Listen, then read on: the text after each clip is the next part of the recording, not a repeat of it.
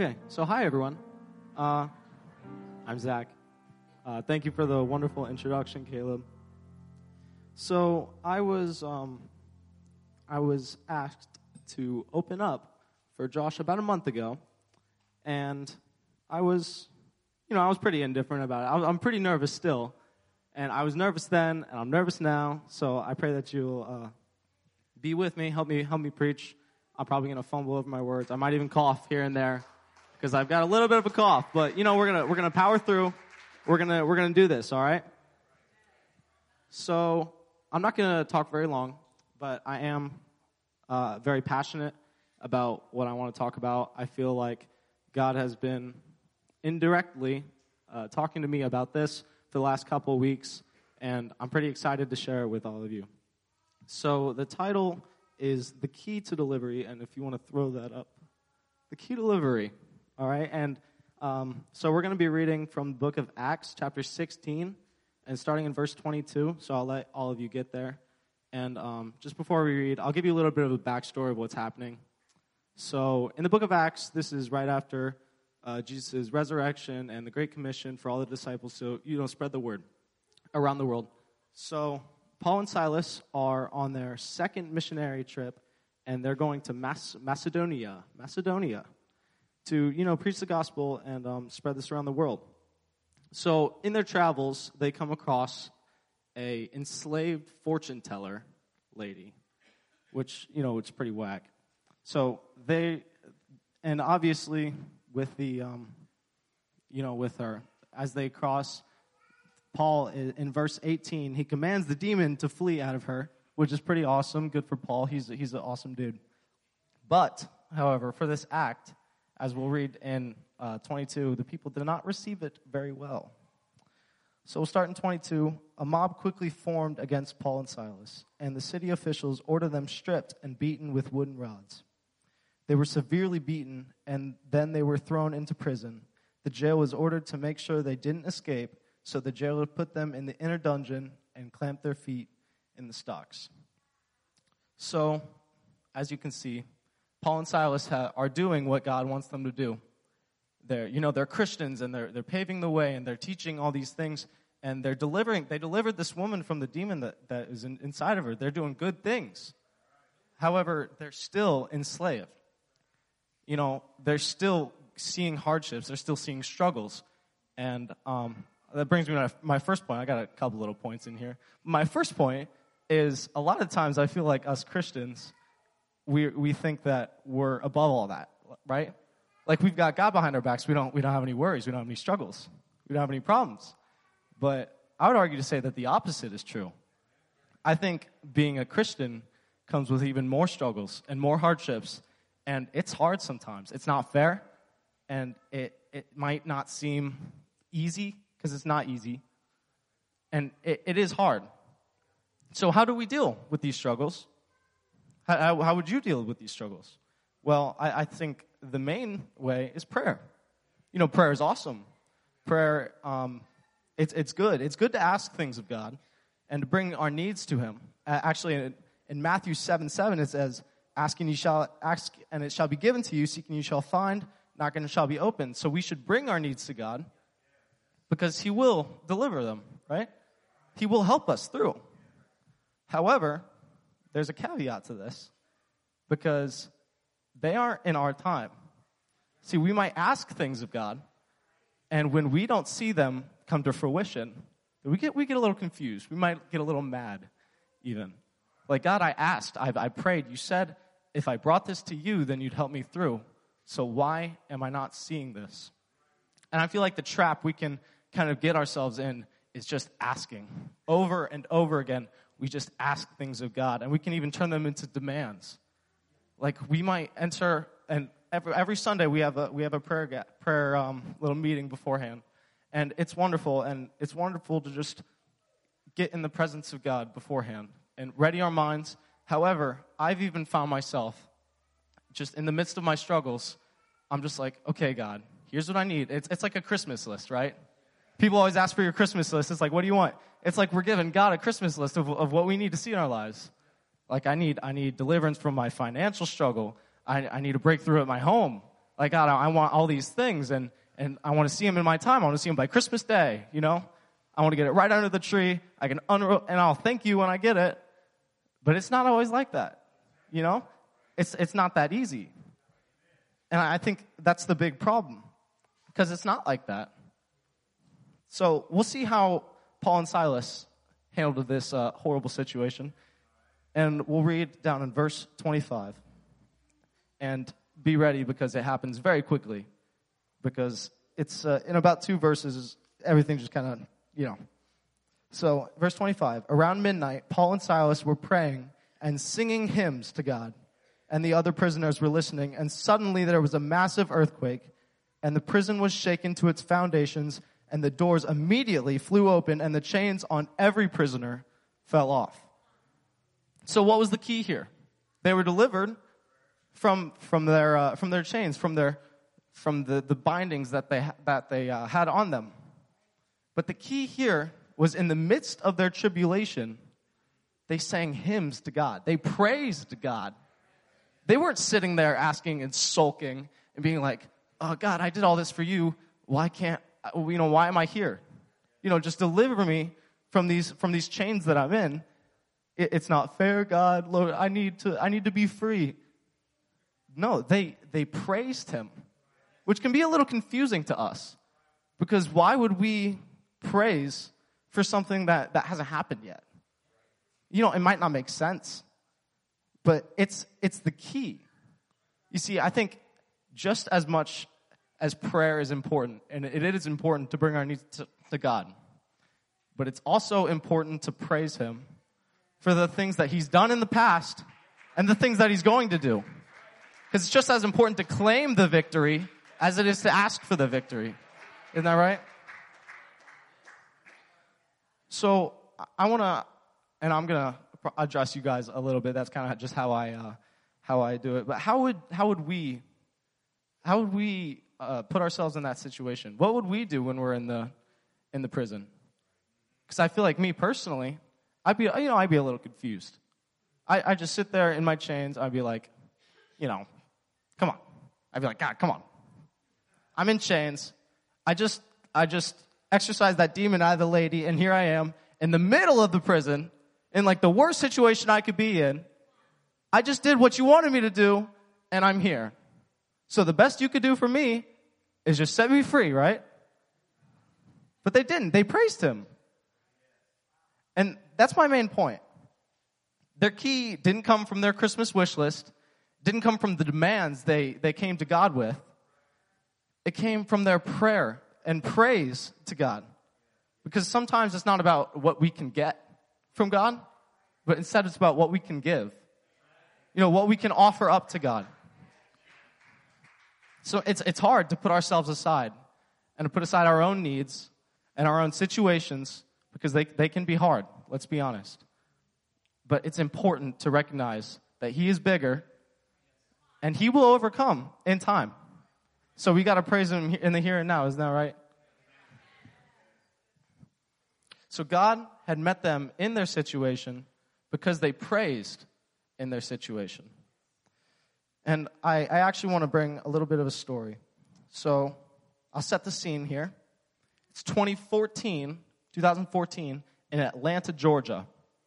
There is a 10 year old boy. His name is Willie Myrick. And if you want to put up that's Willie Myrick. Say hi to Willie Myrick.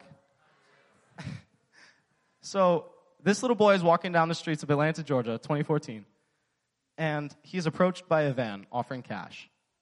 And like any 10 year old, like any 17 year old would do, you know, cash. You know, cash is pretty cool, right? So, Willie is, uh, he believes this man, and he, get in, he gets into his van, and little does he know that Willie is you know, being kidnapped. He's being abducted by a man.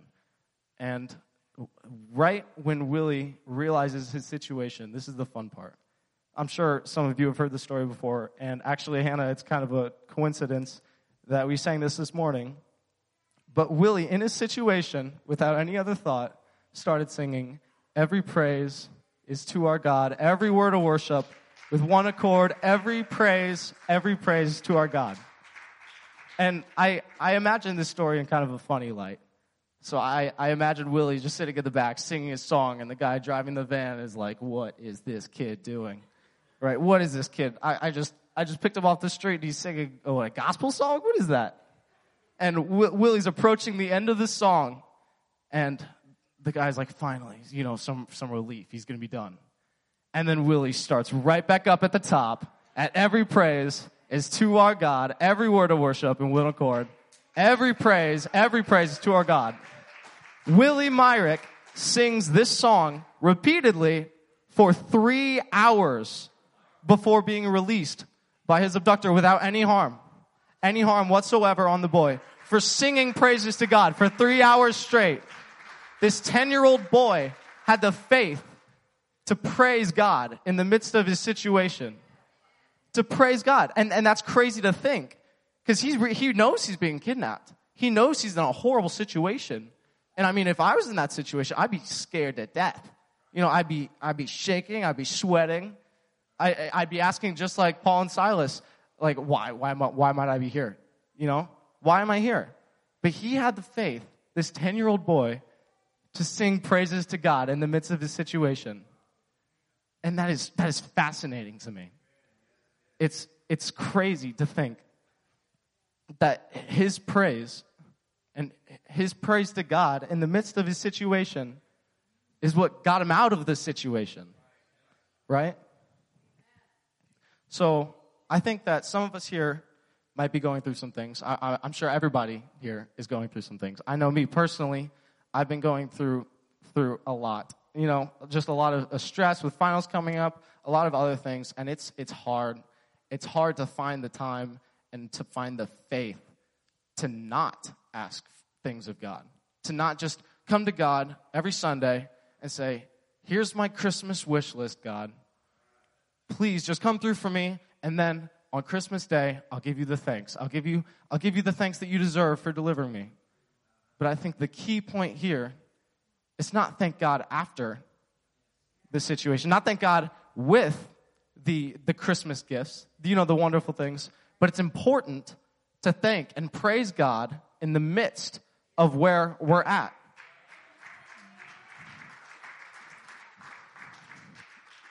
I think today it's important to put your worries aside, put your, put your concerns, put your, your um, situations, just put them aside. And God's been dealing with me with, with this for the last couple weeks. I've just been trying to put my own needs aside and re- recognizing that God, you will come through and you are worthy of the praise. And no matter what I go through, I know that it's you, so I'm going to praise you anyway. You know, if we see the victory, that's wonderful. We thank you for the victory. If we don't, then you still deserve the praise. Because you're still the same God, no matter what. And um, as, I, as I close out, I have a song, uh, a little song I want to play for you.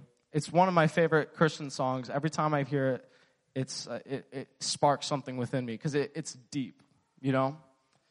And I've heard it ever since I was a kid, and every time I hear it now, like it still it still gets me excited. So um, it's called Praise You in the Storm by Casting Crowns. I'm sure many of you have heard it. But I urge you just to listen to this song and really, really listen to the words that they're trying to say because they're important. You know, as much as the song is, it's a beautiful song, it's very moving, but the things they're saying and claiming, it's important. You know, it's important to sit there and really recognize and be moved by the music and, and see that it's important to praise God in the midst of our struggles. So if you guys could play that, that'd be awesome.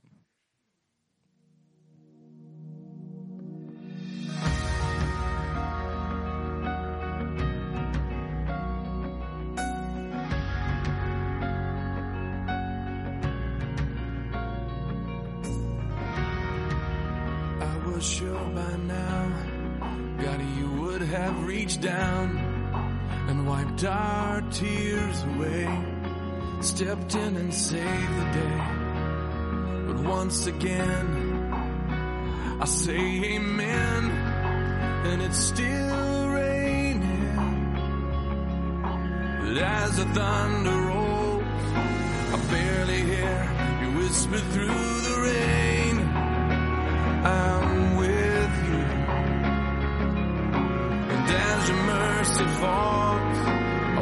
my hands and praise the God who gives and takes away. And I'll praise you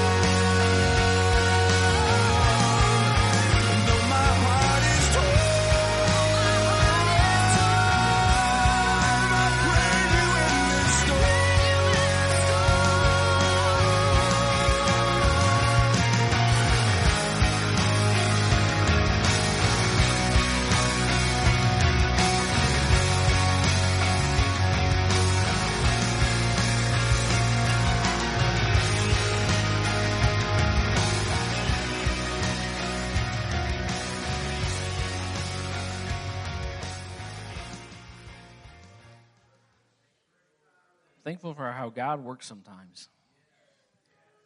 It took everything within me not to ask Zach what he was preaching on.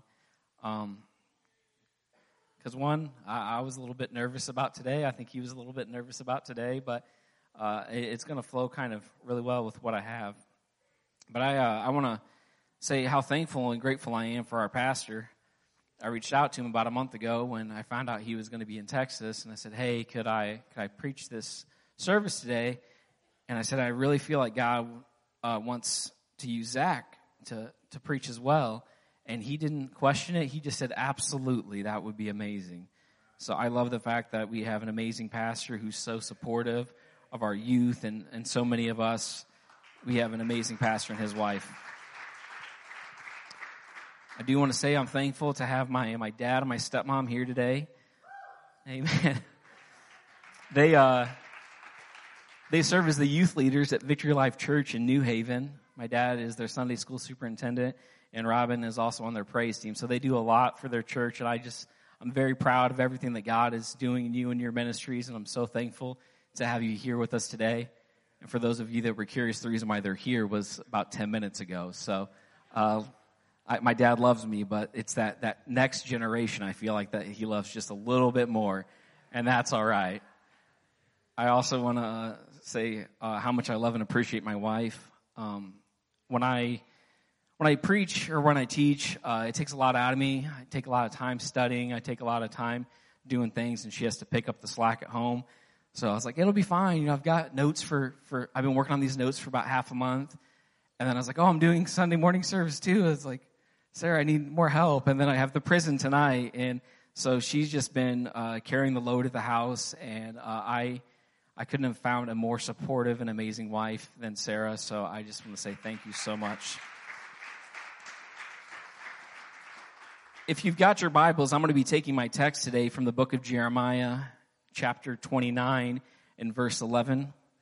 I promise I'm not going to be too long winded today. I promised my wife for every minute that Zach preached, I would shave two minutes off my message. She was just as excited as you guys are. She didn't know I had an hour and a half worth of notes, so uh, we'll see how it goes. No, I'm kidding. I, I really don't have a whole lot today, uh, but I do believe that God is in this place today.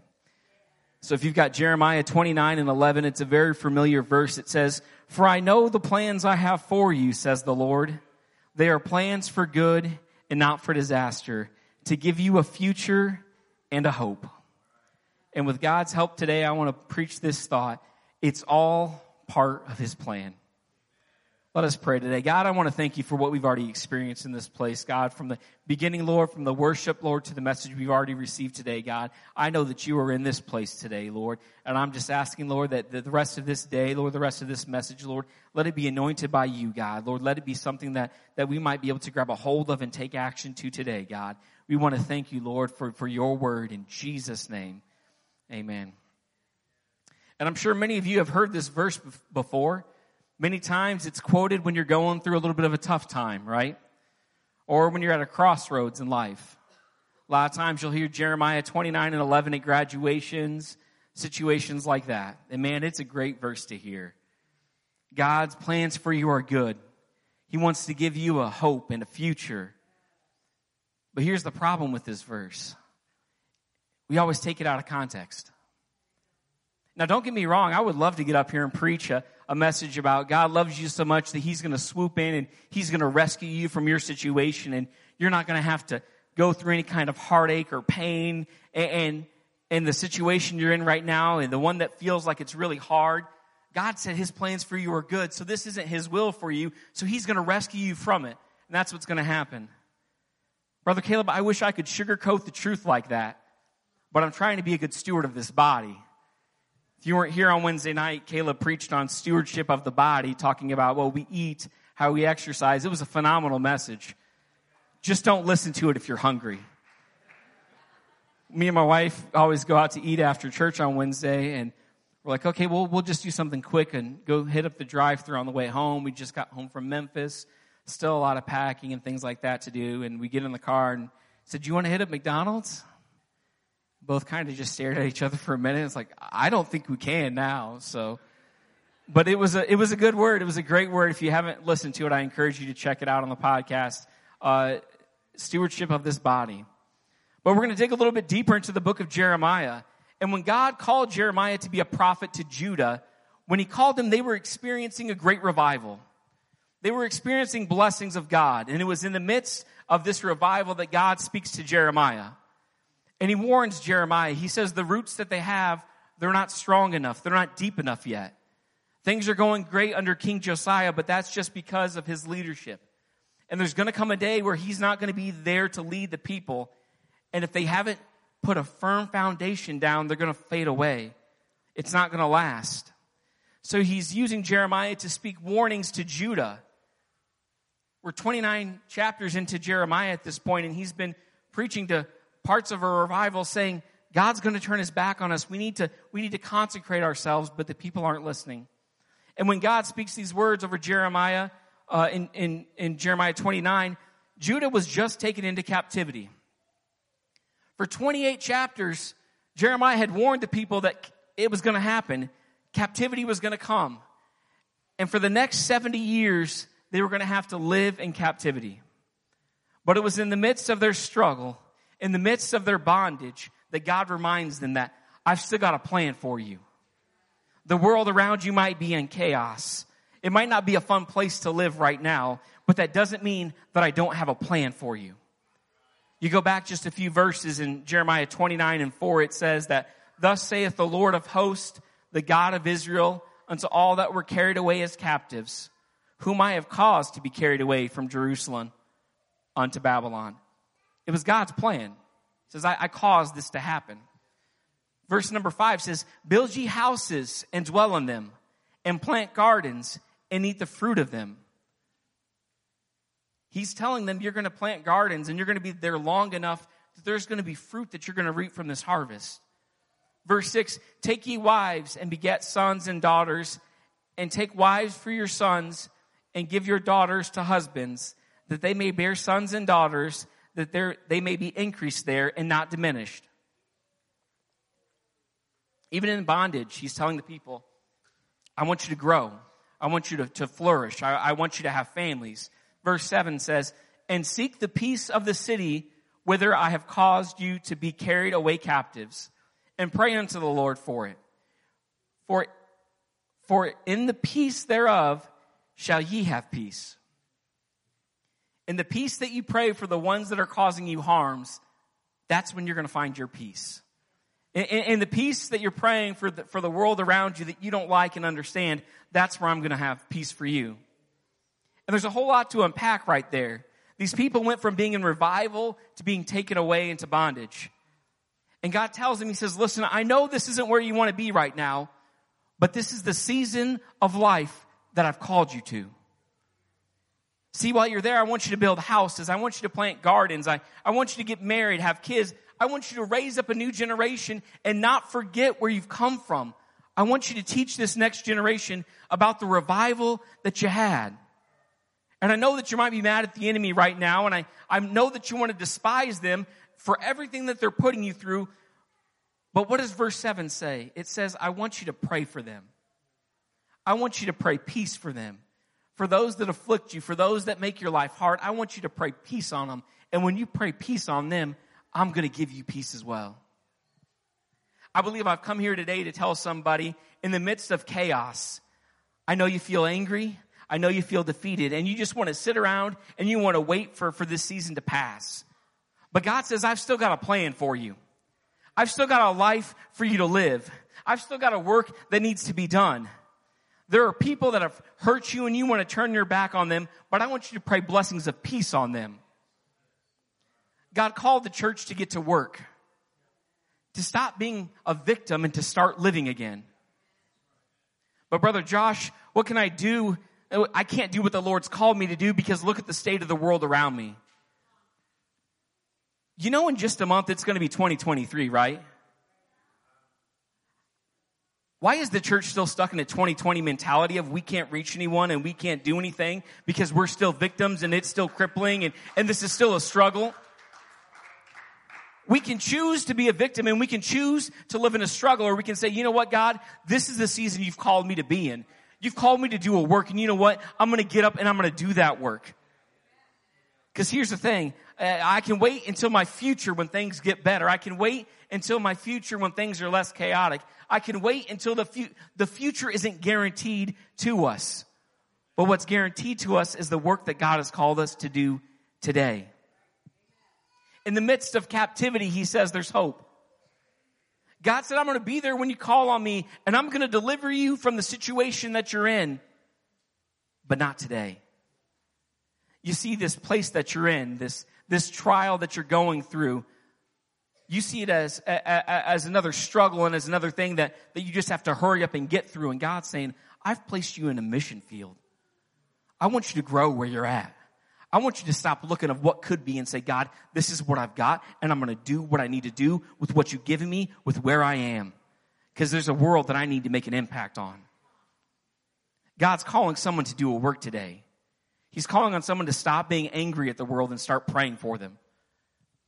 He's calling people to grow, to lay foundations, to stop waiting for tomorrow and, and get to work. I know this season is a difficult one, but God is calling us to prosper where we are. It's difficult and we just want to move on, but He's placed us here for a reason. He says, My plans for you aren't evil. His plans aren't to harm us, but His plans for us are to give us a future and to give us hope. You see, sometimes in order us for t- us to be ready for the future that God has for us, He's got to hurt us a little bit. And there's a huge difference between being hurt and causing harm. In one of our Connect classes, we were reading a book by Dr. Henry Cloud called Boundaries. And it did this great job of clarifying the difference between hurting someone and causing someone harm. Dr. Cloud talks about someone who was he was counseling and they had a coworker at work that had just was terrible with their job performance. And they wished that this coworker would just take responsibility for their failures because it was starting to affect their work. No one's ever been there, right? Where work or family or household chores where someone's eh, you're just angry and you just want to say something about it, right? And Dr. Cloud tells them, tell them. Well, well, I can't do that because if I if I tell them well, what's happening and what they're doing to me, I'm going to hurt their feelings. Dr. Cloud says, but will they grow from it? Well, yeah, but but you're you're giving me permission to to hurt someone, and we're going to do a huge caution right here. All right, this only works when it's out of love. Sarah, don't get excited. You still have to be nice to people. I'm not telling everyone, hey, I'm going to go around and I'm going to go tell this person off because by God, Brother Josh said that if you're wrong, you're wrong, and I can tell you exactly what I think. No, this has to be out of love. And if she heard that, I'm going to pay for that one later. I understand that. But that's all right. But when we avoid tough conversations because we don't want to hurt someone's feelings, we're causing them harm. Well, I was baptized in the name of the, the Father, Son, and Holy Ghost, or I was I was baptized as an infant and they, sprinkled water on me. Well, God, I know what their heart is, and they had a desire to become closer to you, and I, I, I don't want to upset them, but Scripture says you need to be fully emerged. You need to be fully taken down in the name of Jesus Christ, and that's the only way to be baptized. But what if I hurt their feelings? What if we spare their feelings and they die and go to hell? By protecting someone's feelings sometimes, we're risking their salvation. And again, I'm not giving permission to go around judging people saying, hey, you're going to hell and you're going to hell. And no, no, no, that's not what we're doing. And you don't need to do this in public and you especially don't need to do this on social media. I'm going to get on a, on a platform here for just a second. And this isn't, this isn't my message. This is Josh. But if you want to win souls and you want to do things, you need to watch what you say and do on social media. Oh, I'm just trying to reach them. I'm just trying to do this. No, you're being hateful and you're being bitter and you're saying that, oh, it's the will of God. No, it's not. It's your will and you're ugly for it. If you love people, you love people. And you do it in private and you say, listen, you're struggling with this and God has more for you. He has better things for you to do. For me to get, to get up on the platform and say, Jim, this is what you were doing last night and God said you're, no, that does nothing. But I see people up, well, I'm just doing God's will on Facebook, throwing out comments. No, you're destroying ministries. That's what you're doing. We need to do things out of love. We need to know the difference between hurt and harm. And that's what God does to us sometimes. He gives us the Holy Ghost for a reason because it convicts us sometimes. Sometimes God warns us about things that we're holding on to, things that are going to cause us a lot of harm. And He says, you know what, Josh, you need to get that out of your life. We don't like it when God tells us no. God doesn't like telling us no, but He's doing it to protect us. He's doing it to, to keep us from harm. The example that the book gave was so amazing. He says, has anyone ever been to the dentist and have a, had a cavity removed? I may have had one or two removed, maybe. May have more cavities than I have teeth, but that's all right. But does it hurt? Yes, having a cavity removed, it hurts. You betcha. But he asked, but does the dentist cause you harm in doing it? And in the moment, yeah, it feels like he's causing me harm. But no, what he's actually doing is he's removing that decay. And if that decay isn't uh, uh un- left untreated, it could become an infection. And that infection could hurt me. And you can actually die from a toothache. That infection can kill you. But you see, all, eating all that candy and all that bread and all that, that good stuff that caused the cavity, did that hurt? Not a bit, man. I enjoyed that. But see, that's the thing that caused the harm. It's the thing that I enjoyed that I thought this is great, but that was the thing that was causing me harm. See, it's all coming back to stewardship of the body. You want to know a dirty little secret? Sometimes sin feels good. Sometimes living a life that I want to live my way and be completely selfish about what I want to do and ignoring everything that God's calling me to do, man, it can feel good. In that moment, it can be feel great, but that's the thing that's killing us. And what happens is, is we come to church sometimes and, and we just want that, that, that, that checkup, right? To, to, to come up to an altar and get a quick cleaning, you know, God, just the surface. Don't go any deeper. It's just making me feel good about myself. And then God starts to, to prick things in our hearts. God, not that. We get mad at God and God, God, I don't want to feel pain. I, I, I only want to feel joy. I only want to feel peace. I only want to feel these good things. And God's saying, but I need to remove some things in your life in order to get there. There's some things that you have to let go of. Sometimes there's some people that he has to remove from our lives. And we're saying, but God, it, it hurts me to not have them in my life anymore. And he says, if you leave them around, it's going to cause you harm. It can destroy you if you leave it in your life. And that's where Jeremiah was with Judah. It was years after these people had done idol worship and there was a separation between God and Judah. And God used this bondage, this pain, this hurt, even though it was tough, he had to use it to restore the relationship he wanted to have with his people. If God really loved me, then he wouldn't make me experience hurt. No, sometimes God makes us hurt because he's trying to protect us from harm. He's trying to protect us from, from something even worse. Because God's got a future for you. He's got hope for you. He still has a plan for you. It isn't a mistake that we're in the season that we're in. We're exactly where God has placed us to be. We need to stop waiting for God to just show up and rescue us from our situation and just do what He's called us to do. Don't get me wrong, there is a season to wait, and if God has put you in a season of waiting, don't you dare step out of it. But I can't help but feel like some of us are just taking the easy way out. God's called us for a purpose. And all we're doing is looking around at the situation of, of the world, the, the chaos of our life, the struggles that we're going through, and we're saying, God, I can't do this. I need you to come get me. You, you said that you had a great plan for me, and He's saying, I do have a great plan for you, but you need to do the work in the meantime. God put us in this place, in this time, for a reason. And it's not to look forward to one day and say, one day we're going to do this, and one day we're going to do that. One day it'll get better. God's saying, I see you where you are and I see what you're struggling with, and I know it's not fun for you right now. I know you don't want to be here any longer, but in spite of your situation, I've called you to do a work.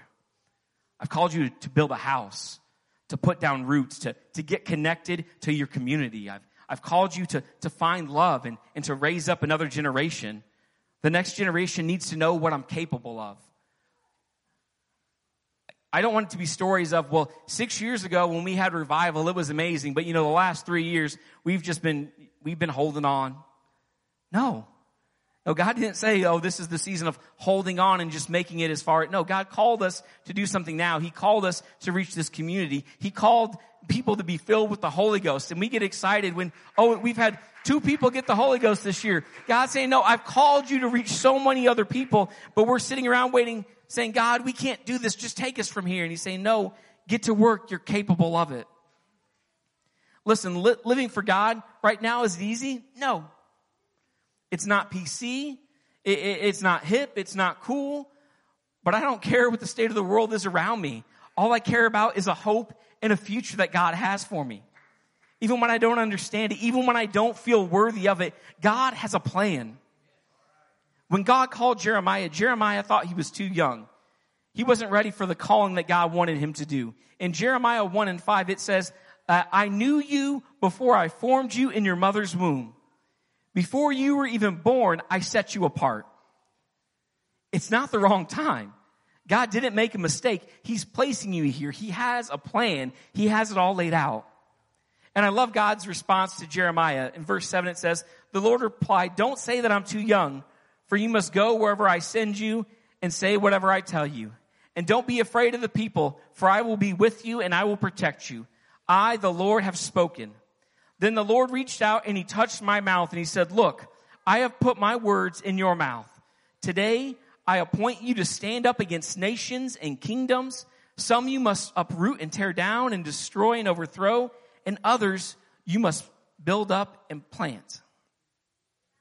And this calling on Jeremiah sounds amazing. God says that he's reached down and he's placed words into his mouth. And, and Jeremiah was going to be used to, to stand up against kingdoms. He, he was going to use Jeremiah to, to tear down strongholds and, and kingdoms. He was going to use Jeremiah to build up these new kingdoms. And this all sounds like a great and amazing, powerful calling. But 28 chapters of Jeremiah and the work is hard. I'm going to repeat that for some of you that are taking notes. God's calling on your life might be an amazing experience, but sometimes the work is hard. Being called and accepting God's plans for your life, it isn't enough. He didn't give you the call so that you could smile and think, man, one day I'm going to do something great. But God's called you to work now. And the greater the call, the greater the sacrifice.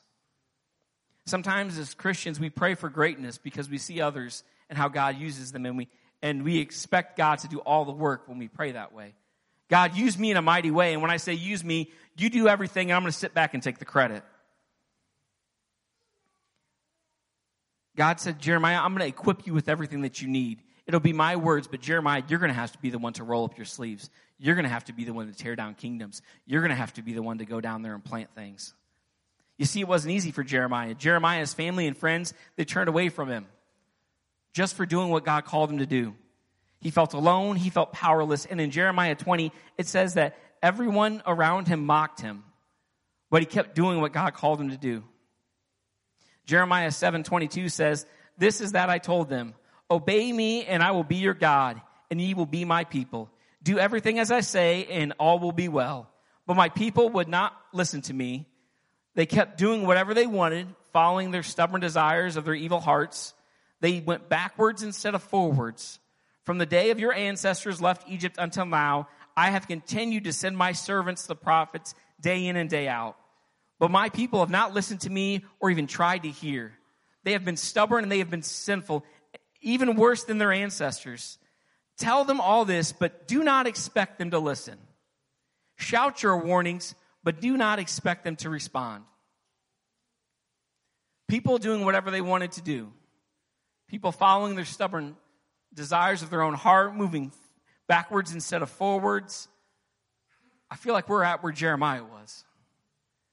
And Jeremiah even warned him. He says, Preach to them, warn them, do everything you can. And the reward that Jeremiah had for making himself vulnerable, for putting himself out there and preaching the word of God and trying to reach the lost, he said, Jeremiah, they're not even going to respond. God, you want me to, to say right is right and wrong is wrong in this environment?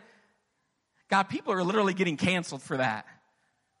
But Jeremiah kept preaching even though no one was listening. And I feel like this in the Holy Ghost today. I'm, I'm speaking to someone, you've been stepping out and you're trying to reach the lost. You've got a burden for them and you're doing everything that God's called you to do and they're just not responding. And you're questioning God, have you placed me where I'm supposed to be? You're doing exactly what God wants you to do and He's got great plans for you. But sometimes we get so busy looking for the fruit of our labor. We get so busy looking for confirmation of God's blessings are upon me. What we need to do is say, God, in the midst of everything, I'm going to be obedient to your voice, God. I don't understand it, God, and it seems like sometimes I'm talking to a brick wall, but God, if you call me to do it, I'm going to do it. I'm going to be faithful. Someone needs to get a spirit of Jeremiah in the house today and say, God, it might not be popular and I might not understand it, but I'm going to be obedient to your call. It's not about the glory or recognition that I receive, but it's about walking in your perfect will today. Last month, I had to do one of the hardest things I've ever had to do. I had to put down uh, Petrie. And Petrie was my dog for 15 years. He was my buddy. And uh, for the last several months, I knew that it needed done. But I didn't want to accept it. And finally I accepted that it was time to say goodbye to my little pup. And I would pray every day as I drove to work, Lord, just let him pass while I'm at work. It sounds silly and it sounds dumb, but literally for, for like two months, every day I drive to work, I'm just like, God, just take him. Because Lord, I know it's time. I know he, I know he's in pain, but God, it's, I, I don't have the strength to do this. Lord, just do it for me. God, I'm accepting that it needs done, but, but I need you to rescue me from making this decision. And so often we wait for God to come in and make everything easier. God, I'm giving it to, to you, and that's the hard thing. And we're just waiting for God to rescue us from our situation. You see, I accepted the decision that needed to be made, but I didn't want to confront the situation. God, I've acknowledged it needs done. See, we come to the realization that we need to let things go, but then we come to the altar and we say, God, I need you to take this from me. And I believe that what God has sent me here today to tell someone is that the realization isn't enough, but you've got to take action for yourself. It's not enough to just say, God, I need to let things go, but, but He's asking you to put some things down. He's asking you to, to let some things die in your life. And you don't understand it, and you're like, God, it would just be so much easier if you would do this for me. But He's saying, it's not about being easy, it's about being in my, in my will. It's about my plan that I have for you. I'm glad you've come to the, re- the realization that this isn't where you need to be. And I'm glad you have a desire to be free. And sometimes God will rescue you in a moment. I've seen it happen where people come bound with addictions and struggles and they come to an altar and in a moment God takes it all away. But I've also seen it where people come up and they give it to God and God says, yes, I will, but not yet. Because there's things that you need to do first. You need to let go of this. You need to let go of that. You need to do these things. And, and we're saying, but God, the, the, I, I gave it to you. You just need to rescue me. I've, I've given you permission to do it. God's saying you need to put in the work. I'm going to be with you each and every step of the way, but I need you to make a choice. I need you to move forward. I've got plans for you. I've got a hope for you. I've got a future for you, but you need to take on some of the responsibility. If we can all stand and if the music can come, I'm beginning to wrap up. I truly believe that God has a future for this church, that He has an amazing plan for what he wants to do in each and every one of us. But I'm tired of waiting around for the future to come. God has called us to do a work. And we've come up with excuses and we've come up with reasons and we're saying, but God, I'm going through this struggle. And he says, the struggle is part of the call. The situation, the trial, the things that, that, that you don't want to experience, it's what you need to do so that the next generation doesn't repeat. The next generation rises up and knows who I am. Even in times of uncertainty, even in the chaos of the world around him, he's asking God, do something amazing. He told Jeremiah to tell the people to build a foundation, to plant roots, to pray for forgiveness, to stop waiting on God to rescue them from their situation. Because he's got a work to do. God didn't say, I've turned my back on you. He says, No, I'm going to be there. I'm going to help you. But in the meantime, you've got to do something. You've got to do something for me. And I feel like that's where we're at today. I feel like God has called us to do things, and we've, we've accepted that things need to change in our lives. We, have accepted what, what, God wants us to do, and we're saying, God, I've accepted it, and that's it. And God's saying that's just the, the beginning. I believe He wants us to find an altar today. He wants us to, to find a place in prayer so we can put down that spiritual foundation and say, God, I'm not going to wait for the future, but Lord, use me today. God, I, I don't like where I'm at, but God, I'm going to trust that you still have a, a great future for me. And God, I'm going to, I'm going to do something where I'm at. I'm going to reach someone where I'm at, God. You, you have hope for me and I'm going to claim it today. But God, I'm going to do something for you today. Can we all come to the altar today? Can we find a place to pray? And can we worship him anyhow? In the midst of whatever we're going through, can we give him that praise today?